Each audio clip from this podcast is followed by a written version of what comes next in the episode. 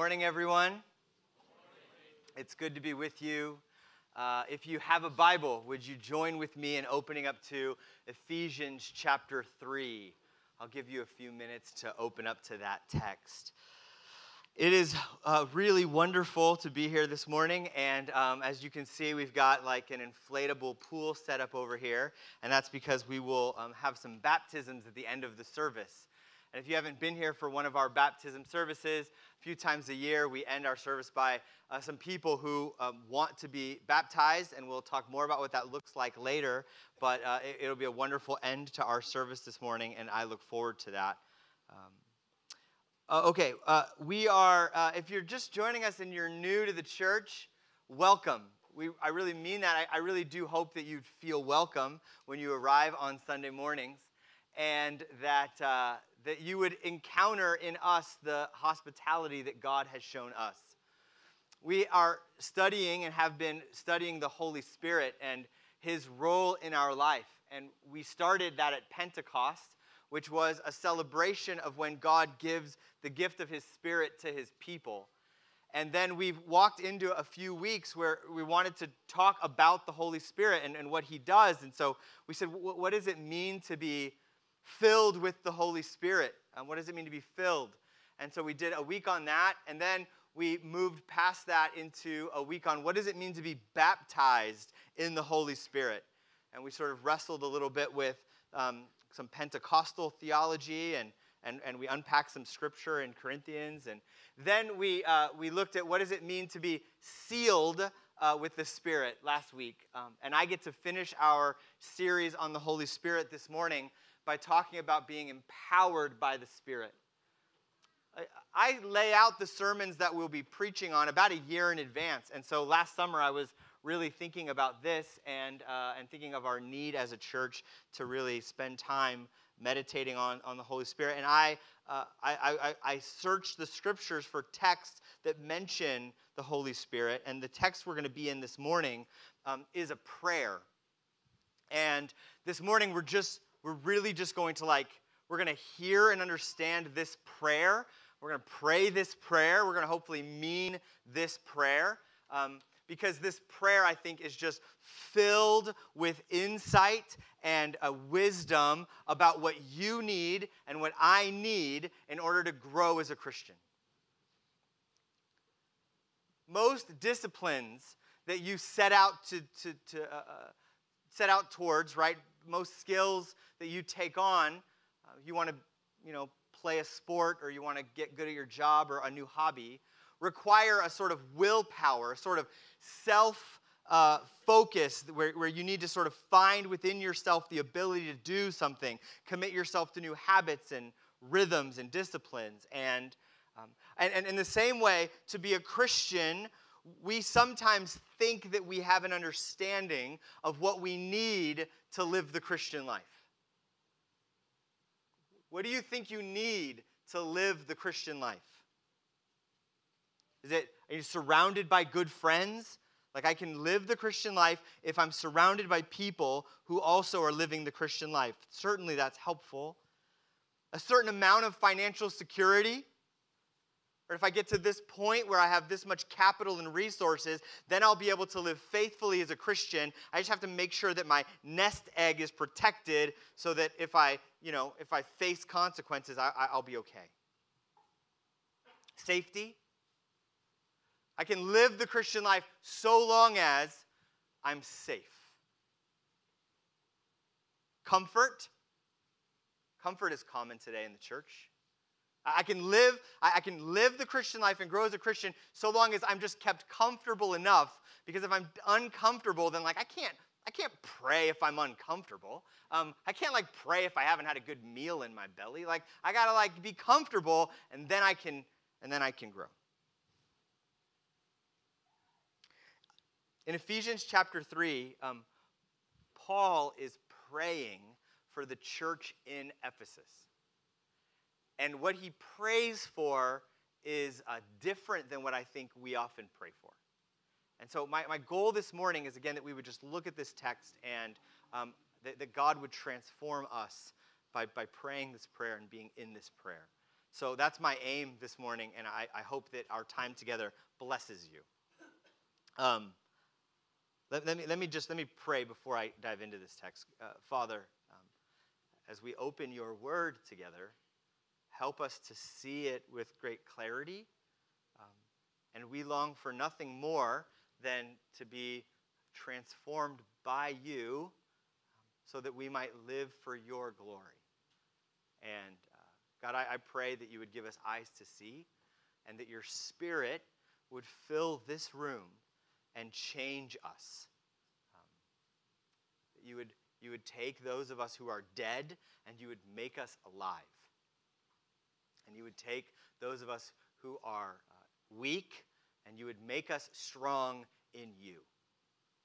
We pray for your power this morning in this, uh, in this text. It's in your name we pray. Amen. Okay, um, Paul is in prison when he writes a letter to the church in Ephesus, and they are discouraged in their faith. They are they are they're they're feeling the weight of uh, of of of difficulty in relating to people in the church who who aren't like them.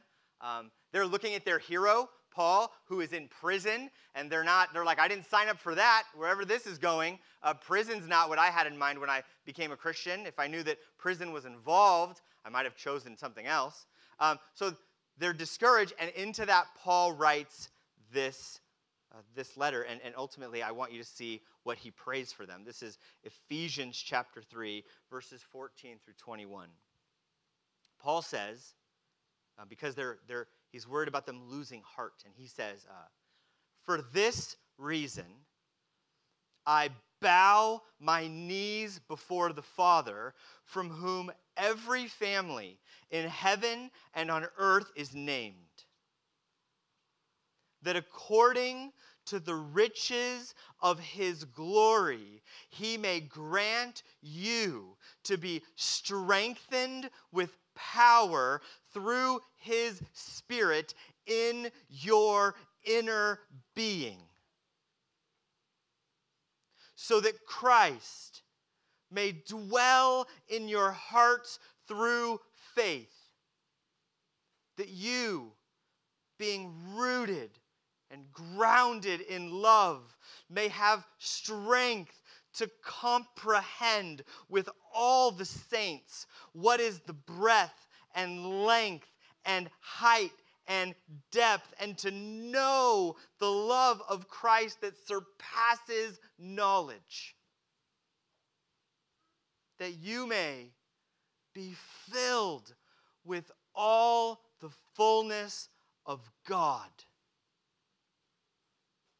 Now to him who is able to do far more abundantly than, than all that we ask or think, according to the power at work within us, to him be the glory in the church and in Christ Jesus throughout all generations, forever and ever. Amen. Um, do you pray like that? I don't. Like, that's the first thing I was struck by when I was reading this text over the last couple of weeks, is like, I was like, that's not what my prayers sound like. Um, my prayers are a lot of like, uh, they are like, God, I confess this, and God, you're holy, and God, I, I thank you for um, this food and my family, and I thank you for the opportunities. There's a lot of that, but like, but I'm reading this, and I'm, I'm kind of wrestling with like, do, do, do you, do I, do we pray like this? Like, when was the last time you prayed like this? Paul is in prison, and, and this is what he has for them. He wants them to know, this is how I'm praying for you. You're discouraged in your Christian faith, so let me be real clear about what I'm asking for, because it's what you need. And so my goal this morning is that we would understand this prayer and, uh, and then to pray this prayer. So let me uh, begin by, um, my, I don't really have an outline this morning except for the, the text. So as we work through the text, it'll be clear where we're at. So um, starting in verse fourteen, for this reason, Paul says, I take on the posture of prayer. What does he do? He, he bows down, he says. He bows his knees before the Father. In Jewish culture, most of the prayers are standing. If you read your Bible, most of the times that people are praying are standing. In Mark eleven twenty-five, when Jesus teaches, um, he teaches about when you're standing in prayer, he gives some instruction. In, in Luke eighteen, the very famous story of the Pharisee and the tax collector says that the, the Pharisee was standing to pray, and as he was standing to pray, he was thinking about how much better he was than everyone else. Most of the time in the Bible, the posture of praying to God is standing. But there are other times in Scripture where, where people find themselves on their knees. Like in Ezra chapter nine, where Ezra has just a great reverence for God that he just can't help but lower himself to his knees. Or, or we think of Jesus in Luke twenty-two in the Garden of Gethsemane, where he is kneeling in the garden. Paul opens by saying, I'm, I'm, I'm praying for you, but you need to understand that the prayer that I'm praying for you, it's not just like, I'm not just, it's not just another prayer. I'm overwhelmed. I'm brought to my knees in prayer for you. Paul is pleading with God for the church in Ephesus. He's pleading with God for them. Like, they get this letter and they find out there's a guy in prison who's on his knees pleading with God for them. You all, I'm sure, have friends and acquaintances and family members. And um, imagine that you had a friend in your life who, uh, maybe they're a bit quirky.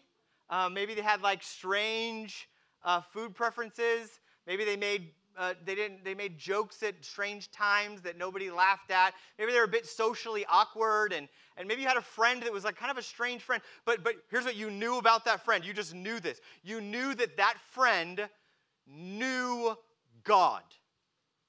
And that that friend, when you weren't together, that that friend would be on his or her knees pleading with God for you, begging God on your behalf.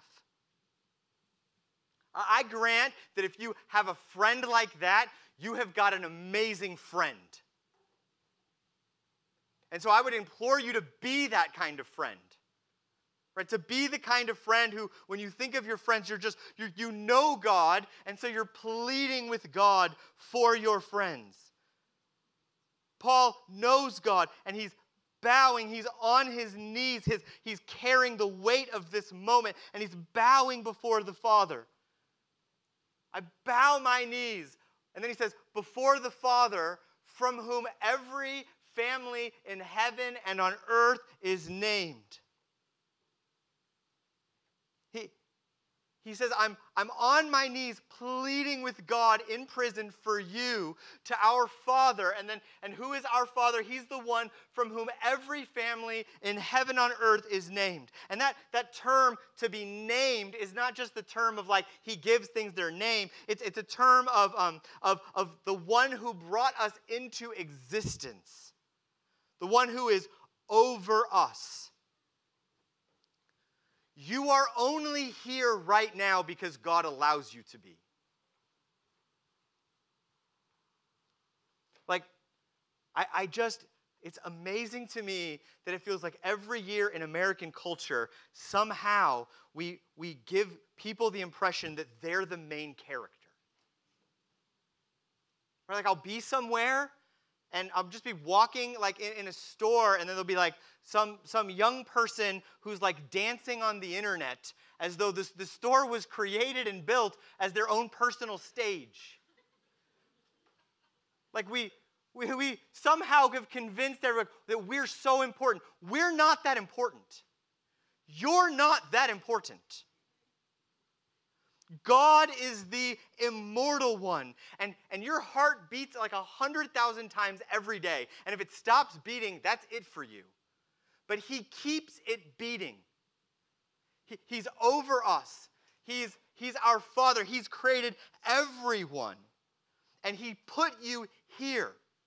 You're here this morning because he allows you to be and because he wants you to be, and he sustains you in this moment.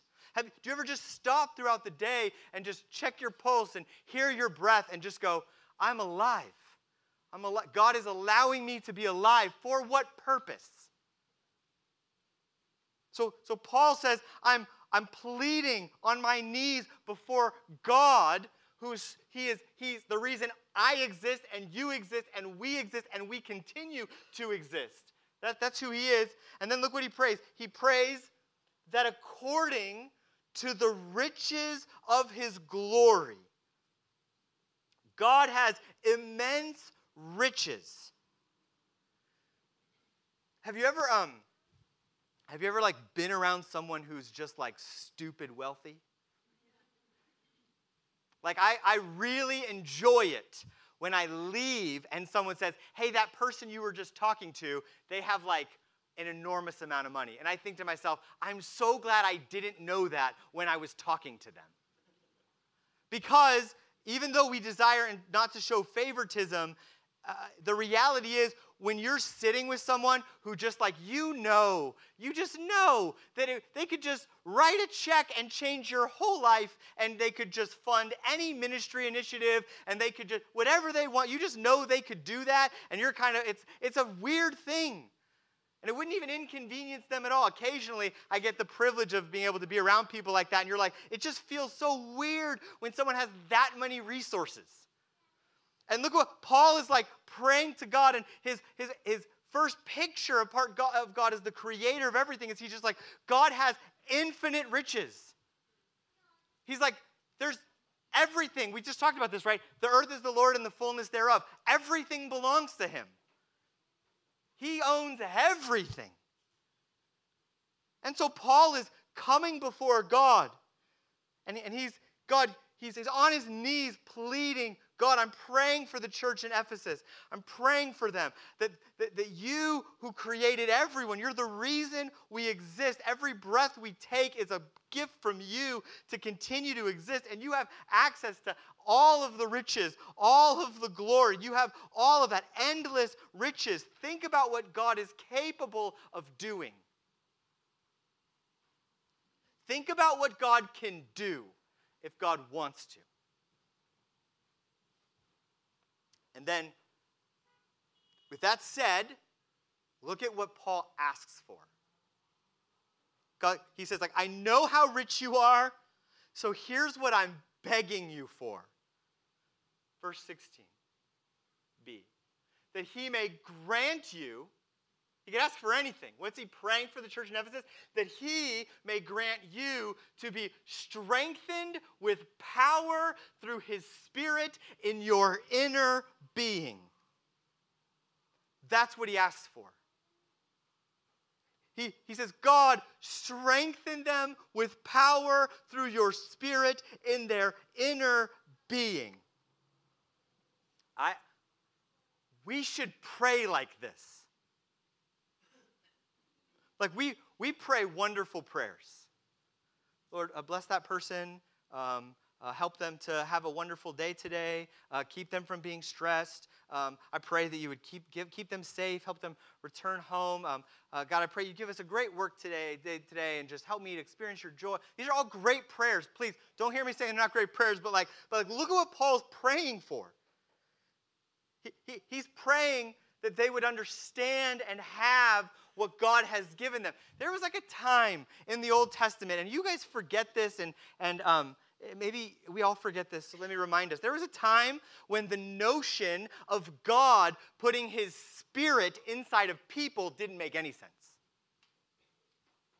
Like God said, there's coming a day when I will take the hearts, the hard hearts of people, and I will turn them from stone into flesh, and I will put my Spirit in them. And the people must have been like, dude, that's, there's no way you can do that. Like, we know you and your immense power. We know you and we know what you've made. We know the Holy of Holies. We get all of that. There's no way you can put the fullness of yourself inside of someone, that you put your Spirit in them. And yet God said, that's exactly what I'm going to do. I'm, I am going to put my Spirit inside of them. And when my Spirit is inside of them, they won't need willpower to obey me. They will want to obey me. Don't miss this. God, God says in Ezekiel, I will give you a new heart and a new spirit I'll put within you, and I'll remove the heart of stone from your flesh and give you a heart of flesh, and I'll put my spirit within you and cause you to walk in my statutes and be careful to obey my rules. You get my spirit, and you're going to want to follow me.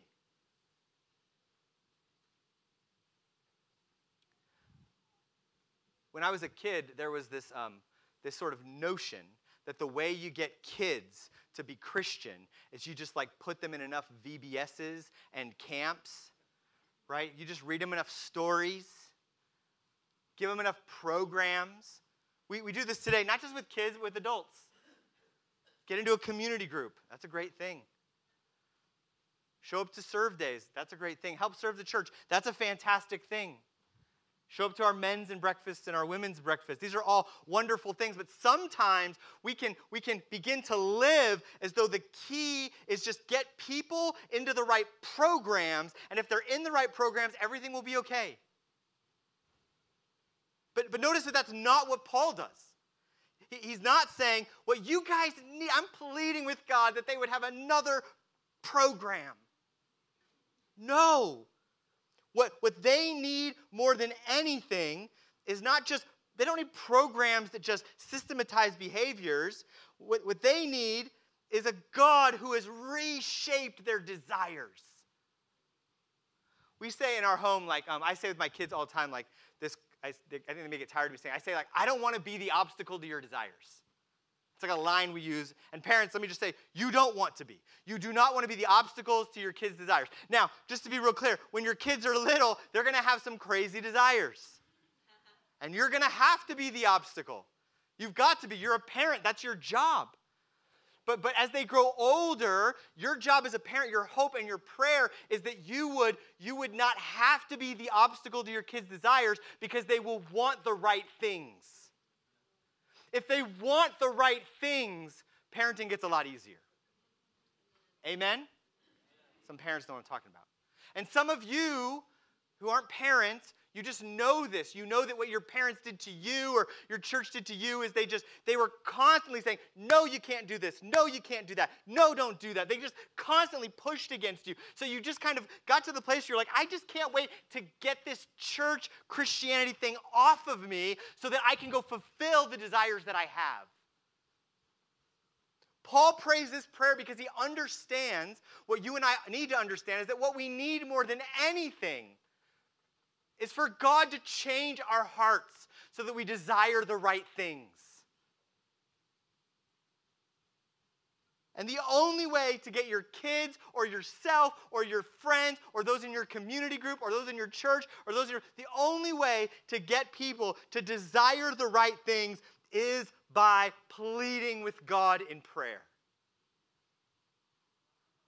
You need God's Spirit in your inner being. And for Paul, he loves this inner being. It's the, the seat of consciousness. It's your moral being. It's your deepest part of yourself. Like, we need God in the deepest part of ourself, strengthening us, shaping and changing our desires. Because we have this inner person and this outer person, and the outer person is wasting away. And some of you are getting old, you know that. And here's what's crazy, and you guys know this. The older you get, the weaker the outer person becomes, and the more clear the inner person becomes. You ever be around some old people, and you're like, wow, you are crotchety. You're like, oh, you've always been like that, but you're losing the strength and ability to cover it up. You know what I'm talking about? And then I know some other people who it's like the older they get, I'm like, wow, you're a saint. Like, just the older they get, and the weaker they get physically, the more that you just see their, like, loves and their passions and their desires bubble forth. Like, you can't hide it forever. So Paul's prayer is that in the inner being, we would be strengthened with power through his Spirit. Why? So that Christ may dwell in your heart through faith. Now, if you're in Ephesus and you're hearing this, and you're like, this guy Paul is praying that Christ would dwell in our hearts. Hold on a second. He already does dwell in my heart. I'm a Christian. Why are you praying this, Paul? Well, the key is that word dwell. That word dwell means to reside, to take up residence in. You all are a very hospitable church. And, um, and I know that that means that you probably invite people over into the spaces you live. Now, I would guarantee that almost every single one of you, when you have a guest come over to your house, is aware before that guest steps foot into your door that there are some places in your place that you do not want them to go. Amen? Yeah, you're like, hey, come on in. Come this way. You know what I mean? You're like, hey, where's the bathroom? There's the bathroom. Do you have more than one bathroom? We have one bathroom today. That's where it is, right? You sort of steer people, right? That, that's, that's, that's sort of normal, because what you're saying is like, you're a guest and I want to show you the best part of myself. So our house, so like come in through our place and, and like, here's what I'll show you. Paul is praying that Christ would not be a guest in your life, but he would take up permanent residence. And do you, do you see the difference? That means that Christ dwells in you and gets to say to you, I want, I want that part. No, no, no, no, no, Jesus. Uh, here's, here's our deal.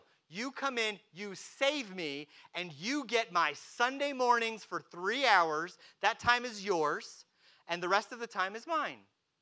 You get my ten percent as I give an offering. You, um, you get my serving hands when I'm feeling like serving. Um, Jesus, lead me when I feel like being led. And what he says, Paul's praying, is that God would, Christ would take up residence in their lives. It's Christ, make your home in your people so much that there's no part of their hearts that they wall off and attempt to keep you out of. Oh, how sad would it be to go through life keeping parts of ourselves and saying to God, no, you don't get to look at that part. You don't get to speak into that part. So what's Paul praying? That Christ would dwell in your hearts through faith, that you would have repeated faith. God, I don't trust you with my sexuality, but I'm going to. I don't trust you with my finances, but I'm going to. I don't trust you with my job choices, but I'm I'm going to, because I want you to, I want you to live in my inner being like it's all yours. And so by faith, you can have it all. That you, being rooted and grounded in love. It's amazing because the imagery of roots appears multiple times throughout Scripture. Jesus speaks specifically to a kind of rooted people. You might know this, this, this famous parable where a sower has got seed and he's scattering it out onto the pathway. And some people, he says, they hear the word of God, right? They, they hear Scripture. And when they hear it, they go, yes, they receive it with joy. But when trouble comes, or when persecution comes, when difficulty comes, they fall away. And, and Jesus says that those people are like seed that falls on rocky ground, and their problem is they have no roots. So what's Paul praying for? That they'd be rooted and grounded in love. That, that our prayer, my hope for you, is that when things get difficult, you will survive. Because you're rooted in him.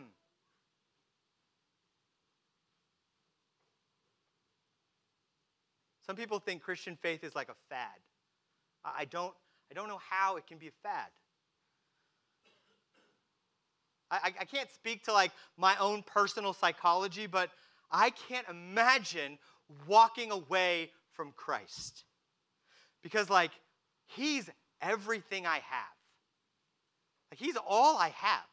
Like my whole, I, every year we get to like First Corinthians fifteen sometimes in Easter sermon, and Paul's just like, dude, if, if Christ isn't raised, then we're dead in our sins, and and and he's and he sort of says like, and I'm lying to you, and I'm like, if I if Christ, Christ is all I have, if Christ is not raised, then I've spent the majority of my life just lying to people in public. Like he's all I have. And it's not because of what I've done, it's because of what he has done. It's not because of me, it's because of him. So Paul says, I, I want you to be rooted so that when you step into the world and things get difficult and the wind comes and the waves come and persecution comes and suffering comes and difficulty comes, and Paul's like, I'm in prison, that you are able to survive. Being rooted and grounded in love. Verse eighteen. That you would know, you'd have strength to comprehend with all the saints what is the breadth and the length and the height and the depth. He wants them to comprehend together with all the saints, that God would give them strength so that they might see how big God is. You, God, have all the riches. You own everything. You've put your spirit in them. Give them not just a nice life. Give them not just nice experiences. Give them not just nice vacations to take in the summer. Give them not those things. He says, give them strength to comprehend the size and the magnitude of you. That's what we need. We need a vision of God that's so big that Paul says in verse nineteen, he, he's praying that they would know the love of Christ that surpasses knowledge. I pray they would know what they can't know. Do you catch that? What's he talking about? I want you to know what you can't know. He wants them to know the unknowable. And he doesn't want them to know, like, how much they should love Christ. He doesn't want them to know how, how they can love God more. No, he wants them to know how much God loves them. That's what you need. More than anything, you need to know how much God loves you in a way that surpasses knowledge. Do you see why he's praying for this? Because I can't preach you into the kingdom. You can't educate your kids into the kingdom of God. You can't listen to enough podcasts and lectures and read enough books to just be made into a Christian. All those things are beautiful and wonderful and help, but that's not what makes you a Christian. What makes you a Christian is that you have to experience the transformative power of God in your life. And if you don't get this, you're likely to just be going from church service to church service to church service, going through the right steps, but with a heart that's still hard as rock. The only way to get this kind of heart that knows and experiences, experiences God in a way that says, like, you can't just intellectually know this. Like, I know this in my being, is that you have to pray for it. You have to pray for it. That's all you can do. You have to beg God for it. God, help me understand how to desire taking up my cross. I want to experience your love so much, its breadth, its width, its magnitude, so that I just, I want to take up my cross and follow you. Not that it's always easy, not that it's not that I'm not tempted or I don't struggle, but I want my desires to be the things that you want. And so I need your Holy Spirit. He closes by saying that you may be filled with all the fullness of God.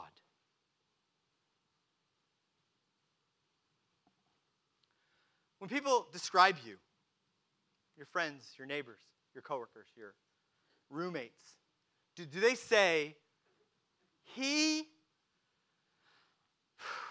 he is filled with all the fullness of God? She, she I, I don't know what to say. She's filled with all the fullness of God.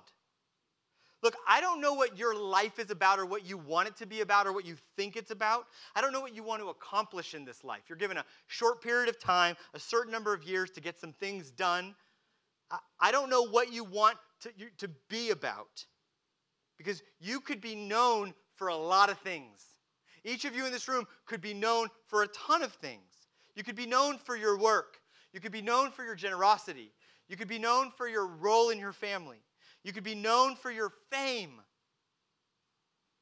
But what we should pray for is that we would be known for being filled with all the fullness of God.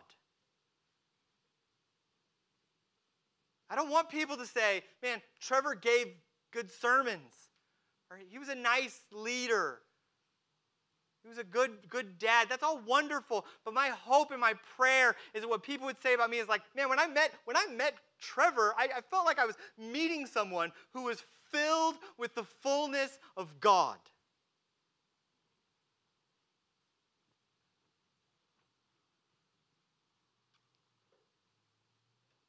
We want joy in difficulty.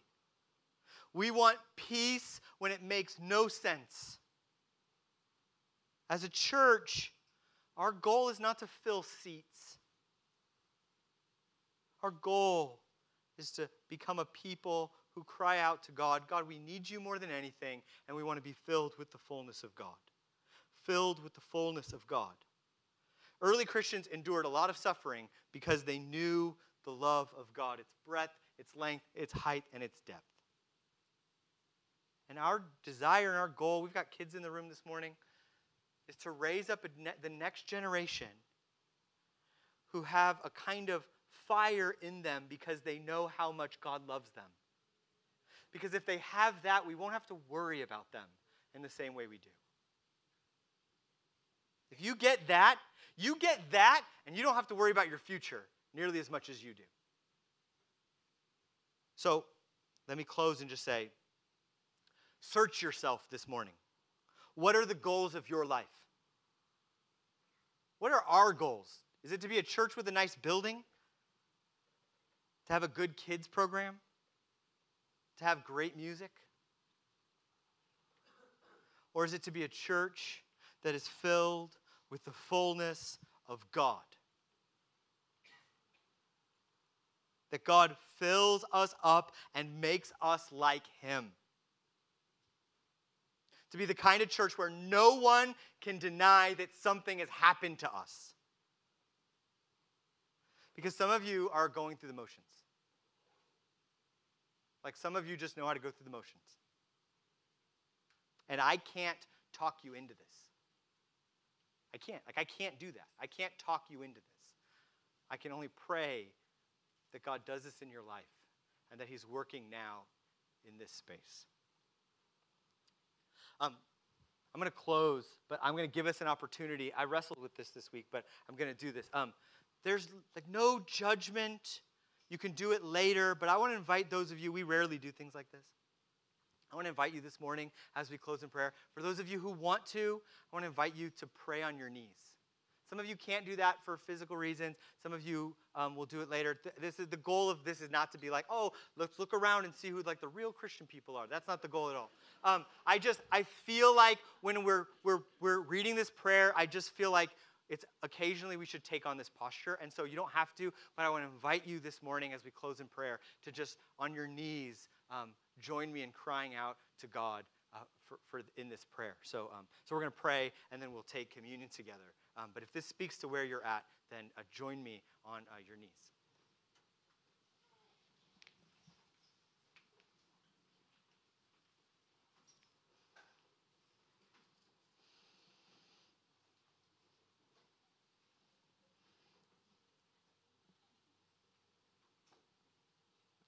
Father,